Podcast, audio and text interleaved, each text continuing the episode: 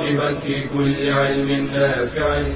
ينمو العلم ويتقدم بتقنياته ومجالاته ومعه نطور أدواتنا في تقديم العلم الشرعي. أكاديمية زاد. زاد أكاديمية ينبوعها. صاف صاف ليروي غلة الظمآن. هذه عقيدتنا الصحيحة فطرة تنفي الشكوك بواضح البرهان. بشرى لنا ذات أكاديمية للعلم كالأزهار في البستان. السلام عليكم ورحمة الله وبركاته. الحمد لله والصلاة والسلام على رسول الله وعلى آله وأصحابه ومن اهتدى بهداه. أما بعد فأرحب بالإخوة والأخوات المشاهدين والمشاهدات سائل المولى عز وجل للجميع العلم النافع والعمل الصالح والتوفيق لما يحبه ربنا ويرضاه. أه، سبق الكلام في الإشارة إلى بعض الدلائل الدالة على منزلة العقيدة ومنزلة التوحيد. وحديثنا اليوم عن أثر التوحيد على الأفراد. ولنا حديث إن شاء الله عن أثره في المجتمعات وهو مهم جدا بلا شك. فبالنسبة للفرد وأثر التوحيد عليه فأول آثار التوحيد هو السعادة وطيب الحياة وطيب الحياة والطمأنينة التي يجدها الإنسان في الدنيا قبل الآخرة بل في الدنيا والآخرة. وهذا وعد الله عز وجل في قول الله عز وجل من عمل صالحا من ذكر أو أنثى وهو مؤمن فلنحيينه حياة طيبة ولنجزينهم أجرهم بأحسن ما كانوا يعملون. حياة طيبة. حقيقة الكلمات والحروف والعبارات تعجز عن تصوير معنى الحياة الطيبة. فهي طيبة بكل ما تعنيه الكلمة من معاني نسأل الله الكريم من فضله. هذه لا تتحقق إلا بالإيمان والتوحيد وهذا أثر ظاهر. يظهر هذا الأثر حينما ينظر الإنسان إلى من حرم التوحيد وحرم هذه النعمة. يصور الله سبحانه وتعالى ذلك ويبين آه، في المقابل في قول الله عز وجل ومن أعرض عن ذكري فإن له معيشة ضنكا. هنا قال حياة طيبة وهناك معيشة ضنكا يعني هذا في الدنيا. ونحشره يوم القيامة أعمى. في مقابل هنا ولنجزينهم أجرهم بأحسن ما كانوا يعملون. المحروم والعياذ بالله من لم يحقق التوحيد. ونحشره يوم القيامة أعمى. قال ربي لما حشرتني أعمى وقد كنت بصيرا. قال كذلك أتتك آياتنا فنسيتها وكذلك اليوم تنسى والعياذ بالله. ولهذا يقول ابن القيم رحمه الله تعالى في كلمات آه، جميلة يقول الإخلاص والتوحيد شجرة في القلب. شجرة في القلب. فروعها الأعمال. وثمرها طيب الحياة في الدنيا. والنعيم المقيم في الآخرة. في مقابل والشرك والكذب والرياء شجرة في القلب. ثمرها في الدنيا الخوف والهم والغم. في مقابل ماذا؟ طيب الحياة في الدنيا والنعيم المقيم في الآخرة. لكن هنا الخوف والهم والغم وضيق الصدر وظلمة القلب وثمرها في الآخرة والعياذ بالله الزقوم والعذاب المقيم والعذاب المقيم. وهذا أمر ملاحظ الموحد يعيش مطمئن القلب هادي البال يعلم أنه إن فاته شيء في الدنيا فإنه لن يفوته في الآخرة أبدا. وهذه الراحة والطمأنينة ألا بذكر الله تطمئن القلوب؟ هذه التي يفتقدها من حرم التوحيد والعياذ بالله. وهي التي تنغص عليه حياته. وهي التي صورها القرآن ذكرها الله عز وجل بقوله فإن له معيشة ضنكا هم وغم وحزن وخوف وإلى غير ذلك من الأمور التي لا تخفى على بال. وهذا يراه الإنسان في واقع الناس. فلذلك من أبرز ثمار التوحيد هو السعادة والحياة الطيبة في الدنيا والآخرة. نسأل الله الكريم من فضله. من هذه الثمار الطيبة والمهمة للتوحيد في الدنيا وكذلك في الآخرة هو تفريج الكروب في الدنيا والآخرة. الإنسان معرض لكروبات لابتلاءات لمصائب لغير ذلك من الأمور. فالمفزع هو التوحيد وهو وسيلة النجاة بإذن الله سبحانه وتعالى. قال الله عز وجل فإذا ركبوا في الفلك دعوا الله مخلصين له الدين فلما نجاهم إلى البر إذا هم يشركون. الناس في أيام الفتن في أيام المحن والشدائد والمصائب يلجؤون إلى الله حتى المشرك. والله عز وجل ينجيهم بهذا اللجأ إلى الله عز وجل وصدق اللجأ والتعلق بالله عز وجل ينجيهم مما هم فيه. لكنهم إذا أنجاهم الله عز وجل عادوا إلى ما كانوا عليه فلما نجاهم إلى البر إذا هم يشركون. ولذلك كان من دعاء الكرب وهو دعاء نبي الله ذي النون يونس عليه وعلى نبينا الصلاة والسلام. دعاء الكرب هو التوحيد. قال الله عز وجل وذنوني إذ ذهب مغاضبا فظن أن لن نقدر عليه فنادى في الظلمات أن لا إله إلا أنت سبحانك إني كنت من الظالمين. ماذا كانت النتيجة؟ قال الله عز وجل فاستجبنا له. ونجيناه من الغم. قال تعالى وكذلك ننجي المؤمنين. فالمؤمن إذا وحد الله عز وجل والتجأ إلى الله عز وجل ولهذا هذا شرع أن الإنسان إذا أصابه هم وكرب أن يدعو بهذا الدعاء فهو سبيل النجاة بإذن الله عز وجل. يقول ابن القيم رحمه الله تعالى في هذه النقطة يقول التوحيد مفزع أعدائه وأوليائه. الأعداء والأولياء كلهم يفزعون إلى الله سبحانه وتعالى. قال فأما أعداؤه فينجيهم من كرب الدنيا وشدائدها وتنتهي الجزاء إنما هو في الدنيا فقط كما قال الله عز وجل في الآية التي سبق سبقت الإشارة إليها فإذا ركبوا في الفلك دعوا الله مخلصين له الدين فيخلصون في الشدة ولكنهم يشركون في الرخاء فلما نجاهم إلى البر إذا هم يشركون. ومن المصيبة أن مشركي زماننا يشركون في الرخاء والشدة. إذا حصلت عليهم المصائب لجأوا إلى المخلوقين يستغيثون بفلان أو علان أو غير ذلك من الأمور وهؤلاء لا يملكون لأنفسهم نفعا ولا ضرا ولا يملكون موتا ولا حياة ولا نشورا فكيف يملكون لغيرهم؟ وهذه من من من نسأل الله العافية من تأصل البلاء في نفوسهم وبعدهم عن الله عز وجل.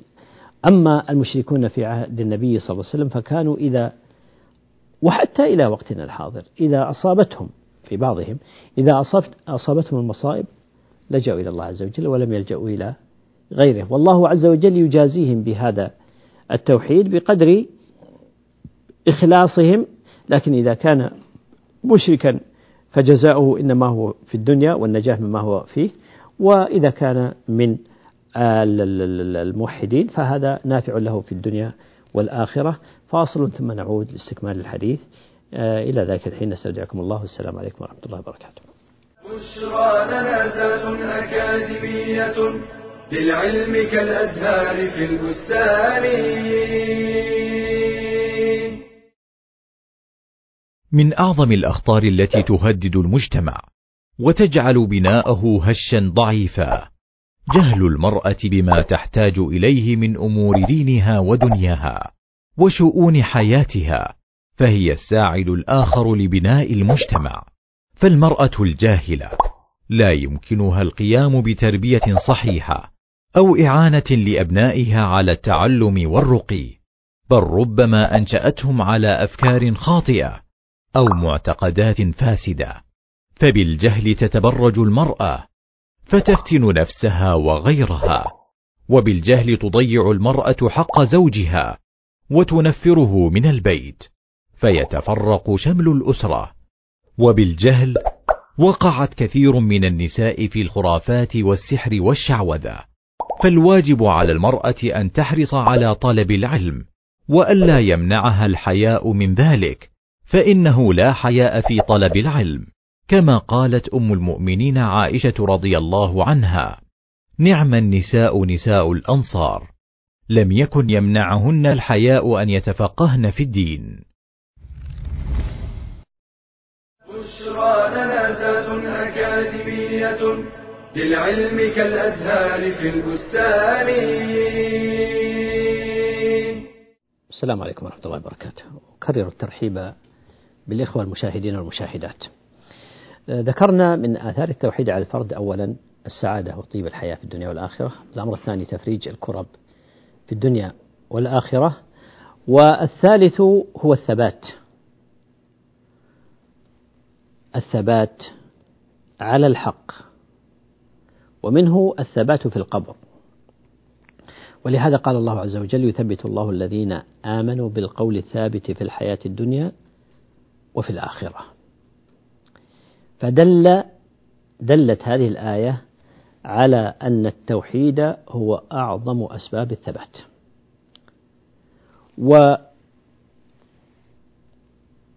وتحقيق التوحيد وصدق التعلق بالله عز وجل والتوكل عليه سبحانه وتعالى هو أعظم أسباب الثبات على الإطلاق ونحن وخاصة في عصر الفتن والمحن والمتغيرات الكثيرة الإنسان أحوج ما يكون إلى وسيلة الثبات على دين الله عز وجل حتى يلقى الله وهو راض عنه.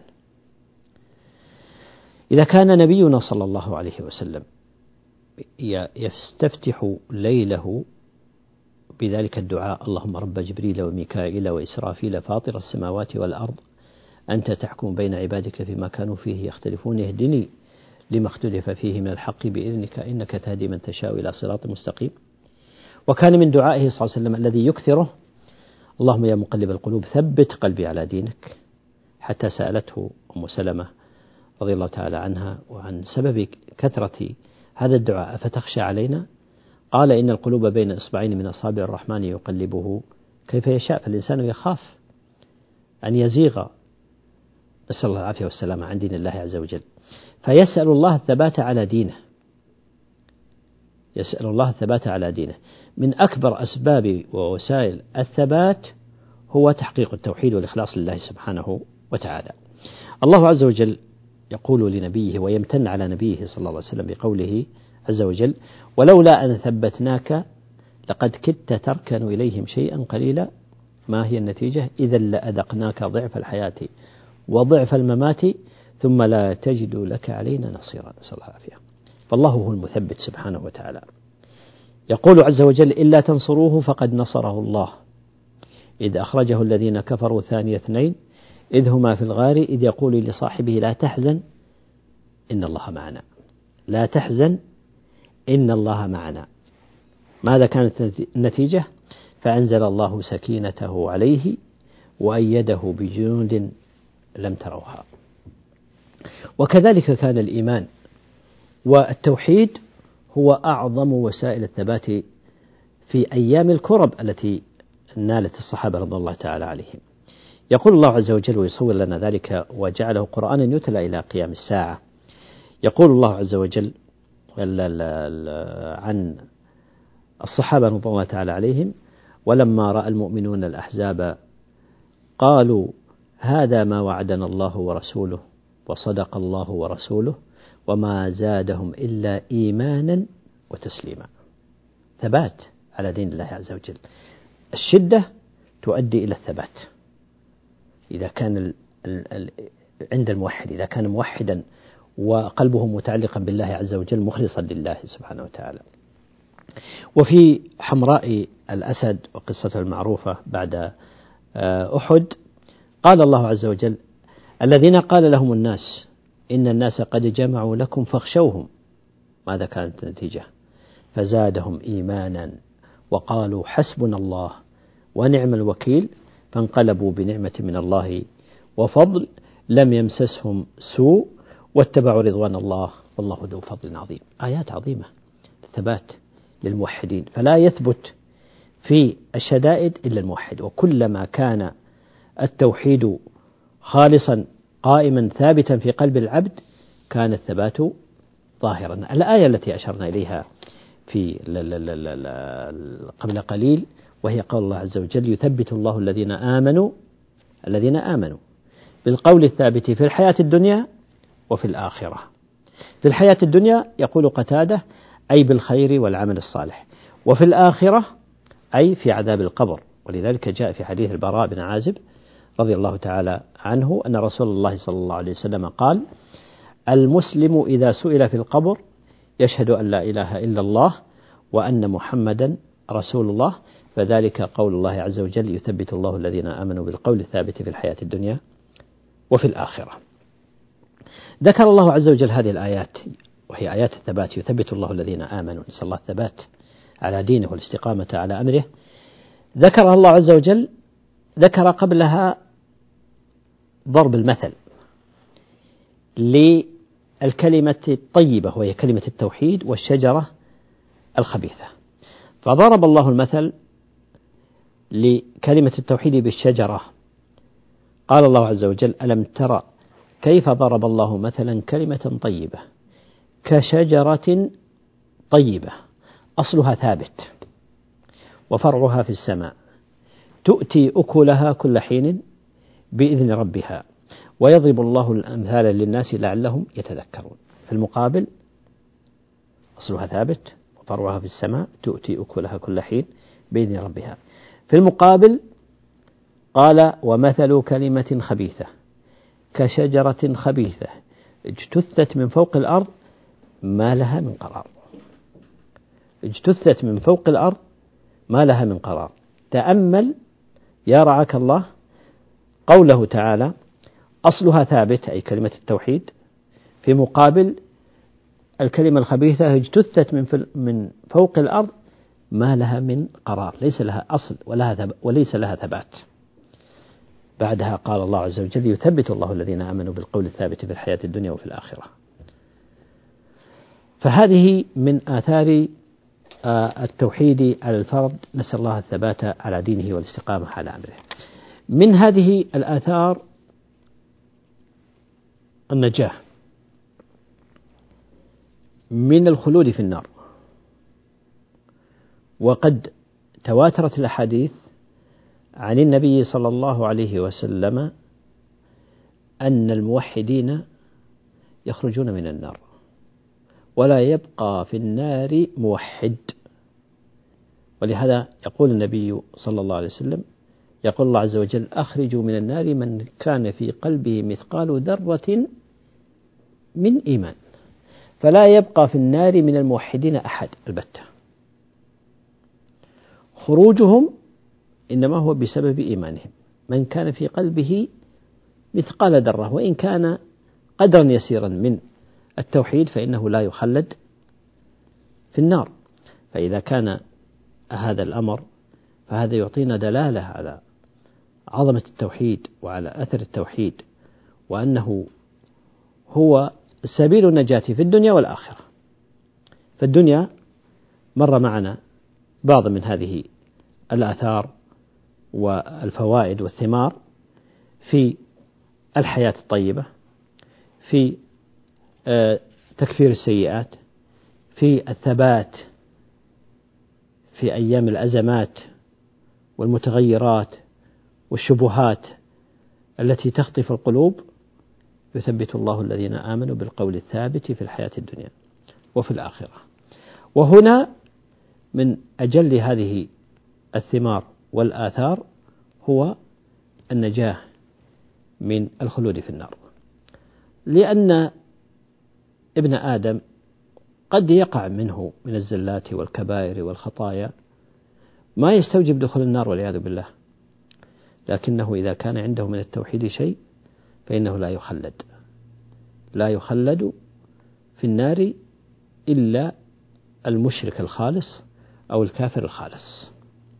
نسأل الله العافية والسلامة. لأن الله حرم النار على الموحدين أي حرم الخلود فيها. قد يدخلون بسبب كبائرهم وذنوبهم لكنهم لا يخلدون. وهذه أعظم ثمار وآثار التوحيد وهو النجاة من الخلود في النار أعاذنا الله وإياكم ووالدنا والسامعين من النار. فهذه من أعظم الثمار الثمار العظيمة بالنسبة للتوحيد. نسأل الله سبحانه وتعالى أن يعيذنا من النار ومن آه، آه، كل سبيل يؤدي إلى النار. فاصل ثم نعود لاستكمال الحديث في هذا الموضوع. إلى أن نلتقي. واستودعكم الله. والسلام عليكم ورحمة الله وبركاته. بشرى لنا أكاديمية للعلم كالأزهار في البستان.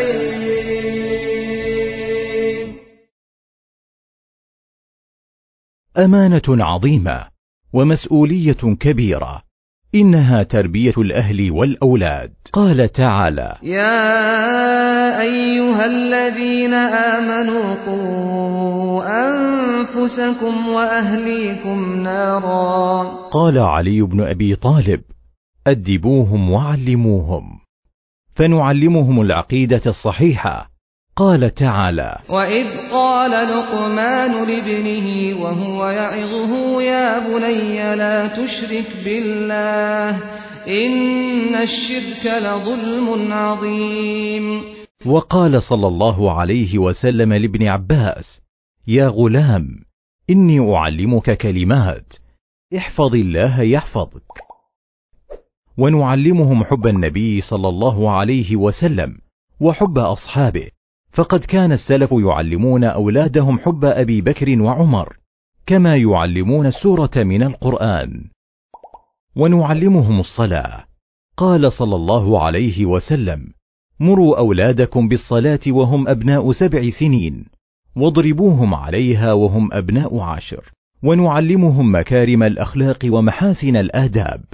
قال صلى الله عليه وسلم لعمر بن أبي سلمة يا غلام سم الله وكل بيمينك وكل مما يليك. ونعلمهم شيئا من القرآن بأنفسنا أو نلحقهم بحلقات التحفيظ. ونعلمهم الحلال والحرام بالتدريج. ونعلمهم لغة القرآن قبل أن نعلمهم اللغات الأخرى. قال نافع كان ابن عمر يضرب ولده على اللحن. فاحرص على تعليم أهلك. واعلم أن غذاء الروح أهم من غذاء البدن. قال صلى الله عليه وسلم والرجل راع على أهل بيته وهو مسؤول عنهم. بشرى لنا أكاديمية للعلم كالأزهار في البستان. السلام عليكم ورحمة الله وبركاته. أكرر الترحيب بالإخوة المشاهدين والمشاهدات ونستكمل الحديث عن أثر التوحيد على الأفراد ولعلنا نشير بعجالة إلى شيء من آثار آثار والتوحيد على المجتمعات. فمن آثار التوحيد على الأفراد هو السلامة من الخوف والرعب في الدنيا والآخرة. لأن الكفر هو سبب هذا الخوف والرعب نسأل الله العافية والسلامة. ولهذا قال الله عز وجل سنلقي في قلوب الذين كفروا الرعب بما أشركوا بالله ما لم ينزل به سلطانا. فسبب الرعب الذي يقذفه الله عز وجل في قلوب الكافرين هو بسبب الشرك. فدل على أن التوحيد هو سبب الأمن والطمأنينة. وهذا ما دلت عليه النصوص التي سبق سبقت الإشارة إليها وتكلمنا عنها كثيرا. الذين آمنوا ولم يلبسوا إيمانهم بظلم أولئك لهم الأمن وهم مهتدون. كذلك في الآخرة قد أخبرنا الله عز وجل في بيان ثمرة هذا التوحيد والإيمان وهو الأمن التام وحصول بالطمأنينة ولهذا يقول الله عز وجل إن الذين سبقت لهم من الحسنى أولئك عنها مبعدون عن النار. نسأل الله الكريم فضله. لا يسمعون حسيسها وهم في وهم فيما اشتهت أنفسهم خالدون. لا يحزنهم الفزع الأكبر يفجعهم ويخوفهم وتتلقاهم الملائكة هذا يومكم الذي كنتم توعدون. فهذه من الآيات الدالة على على على فضل الله عز وجل وعلى أثر الإيمان في الطمأنينة والأمن. إن الذين قالوا ربنا الله ثم استقاموا فلا خوف عليهم ولا هم يحزنون. والآية الأخرى إن الذين قالوا ربنا الله ثم استقاموا تتنزل عليهم الملائكة ألا تخافوا ولا تحزنوا وأبشروا. أي طمأنينة أكثر من هذا؟ وأبشروا بالجنة التي كنتم توعدون. نحن أولياؤكم في الحياة الدنيا وفي الآخرة. ولكم فيها ما تشتهي أنفسكم ولكم فيها ما تدعون. نزلا من غفور رحيم. نسأل الله الكريم فضله. فهذه من أعظم الآثار الإيمانية آثار التوحيد على الإنسان والطمأنينة في الدنيا وفي الآخرة. لعلنا نعرج إلى لمحة يسيرة على بعض آثار التوحيد آه، على المجتمع. وهذا أمر مهم وسبق أن أشرنا إلى شيء من هذا من آثار العقيدة فيما تقدم. لكن التوحيد هو من أكبر أسباب تحقيق الوحدة ووحدة الصف واجتماع الكلمة والبعد عن أسباب الفرقة والاختلاف والتناحر فلا يمكن أن تتحقق الوحدة إلا على التوحيد. فالتوحيد هو الذي يجمع القلوب ويؤلف بينها ويصلح شأنها فتتآلف وتجتمع يجتمع الصف وتكون الكلمة واحدة. ولهذا قال الله عز وجل واعتصموا بحبل الله جميعا ولا تفرقوا ولا تفرقوا واذكروا نعمة الله عليكم إذ كنتم أعداء فألف بين قلوبكم. فأصبحتم بنعمته إخوانا. فهذه الآيات تدل على أثر التوحيد في اجتماع الكلمة وتوحيد الصف. وألف بين قلوبهم. لو أنفقت ما في الأرض جميعا ما ألفت بين قلوبهم ولكن الله ألف بينهم. والعجيب أن أن يتفرق المسلمون وربهم واحد ودينهم واحد. وكتابهم واحد ونبيهم واحد وقبلتهم واحد ولا يخفى ما بين الوحدة والتوحيد من اقتران واضح وتلازم بين وثيق في اللفظ والمعنى. ما يحصل هذا التفرق والاختلاف والشحنة والتباغض إلا بسبب تقصيرنا في تحقيق التوحيد الذي أكرمنا الله تعالى به وشرفنا به. إن هذه أمتكم أمة واحدة وأنا ربكم فاعبدون. لاحظ الجمع بين توحيد الأمة وتوحيد العبادة. وأنا ربكم فاعبدون. من هذه الآثار والثمار وهي مهمة جدا توفر الأمن والطمأنينة في المجتمع المسلم وهذه لها تعلق بالنقطة التي سبق الكلام عليها وذلك لأن كلمة التوحيد هي التي تعصم دماء الموحدين من بعضهم البعض. نعم. الظلم والعدوان وسفك الدماء المعصومة والإفساد في الأرض إنما هو بسبب التفريط في تحقيق التوحيد. وإلا فإن التوحيد هو العاصم. من شهد أن لا إله إلا الله وأن محمد رسوله فقد عصم دمه وماله وحسابه على الله عز وجل. فالموحد من قال لا إله إلا الله فهو معصوم الدم والمال. إلا بحقها الذي جاء في ذكره في النصوص. وهذا أمر واضح جدا لا يخفى على متأمل. فالذين يتجرؤون على سفك دماء الدماء المعصومة من دماء المسلمين أو الدماء المعاهدين أو غيرهم إنما هو بسبب تقصيرهم وضعفهم في تحقيق التوحيد. ولو تحقق التوحيد لا عصمهم من ذلك. ولذلك لما كتب آه، ذكر الليث بن سعد آه، رحمه الله تعالى قال كتب رجل إلى عبد الله بن عمر رضي الله تعالى عنه أن اكتب لي العلم كله. فكتب كتب له ابن عمر رضي الله تعالى عنهما قال إن العلم كثير ولكن إن استطعت أن تلقى الله عز وجل وأنت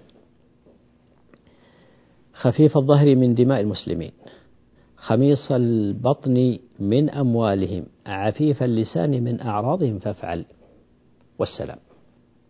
فلخص ثمرة الإسلام والدين أن يلقى الإنسان ربه وهو سالم من هذه الآفات الثلاث. التي قل أن ينجو منها أحد. أن تكون خفيف الظهر من دماء المسلمين. خميص البطن من أموالهم. أموال أكل أموال الناس بالباطل الحرام. عفيف اللسان من أعراضهم فافعل والسلام. هذه ثمرة العلم النافع المبارك. من ثمار الكلام على أثر التوحيد على المجتمع حصول السيادة والاستخلاف في الأرض. وهذه مر الكلام فيها والتفصيل فيها في قول الله عز وجل وعد الله الذين آمنوا منكم وعملوا الصالحات لا يستخلفنهم في الأرض كما استخلف الذين من قبلهم وليمكنن لهم دينهم الذي ارتضى لهم وليبدلنهم من بعد خوفهم أمنا يعبدونني لا يشركون بي شيئا. هذا هو الشرط. ومن كفر بعد ذلك فأولئك هم الفاسقون. فيه أيضا من ثمرات التوحيد هو تحقيق معاني الأخوة في الله والأخوة الإيمانية والمساواة شيوع العدل وانتفاء الظلم بين المسلمين لأن الله عز وجل قال إنما المؤمنون إخوة فهم رحماء بينهم. أذلة على المؤمنين أعزة على الكافرين. لا يؤمن أحد حق الإيمان حتى يحب لأخيه ما يحب لنفسه. هل هناك يعني أكثر من هذا السبب في تحقيق الأخوة؟ وهو قمة التوحيد. لا فضل لأحدهم على الآخر إلا بالتقوى. إن أكرمكم عند الله أتقاكم. لا تفرقة لا عنصرية لا تمييز بين عربي وعجمي ولا بين أبيض وأسود إلا بالتقوى. والمسلمون كما قال صلى الله عليه وسلم تتكافأ دماؤهم وهم يد على ما على من سواهم ويسعى بذمتهم أدناهم. يسعى بذمتهم أدناهم. وكل المؤمن على المؤمن حرام كما قال النبي صلى الله عليه وسلم دمه وماله وعرضه. وهم متعاضدون متعاونون كالبنيان يشد بعضه بعضا. مثل المؤمنين في توادهم وتراحمهم وتعاطفهم. مثل الجسد إذا اشتكى منه عضو تداعى له سائر الجسد بالسهر والحمى. هذه بعض إشارات إلى بعض آثار التوحيد على الفرد في الدنيا وفي الآخرة وعلى المجتمع بكليته. لا عزة للأمة ولا نجاة لها ولا تمكين ولا رفعة إلا بتوحيد خالقها سبحانه وتعالى. إذا حقق المؤمنون التوحيد الخالص حقق الله له لهم موعودهم بجمع كلمتهم وتآلفهم وتمكينهم في الأرض. بهذا نكتفي. آه، وفي خاتمة هذا اللقاء أستودعكم الله الذي لا تضيع ودائعه. سبحانك اللهم وبحمدك أشهد أن لا إله إلا أنت أستغفرك وأتوب إليك وأشكركم على حسن المتابعة. أسأل الله عز وجل الجميع العلم النافع والعمل الصالح والتوفيق لما يحبه ربنا ويرضاه. والسلام عليكم ورحمة الله وبركاته. تلك العلوم دروسها ميسورة في صرح علم الراسخ الأركان. بشرى لنا بشرى لنا بشرى لنا ذات أكاديمية للعلم كالأزهار في البستان.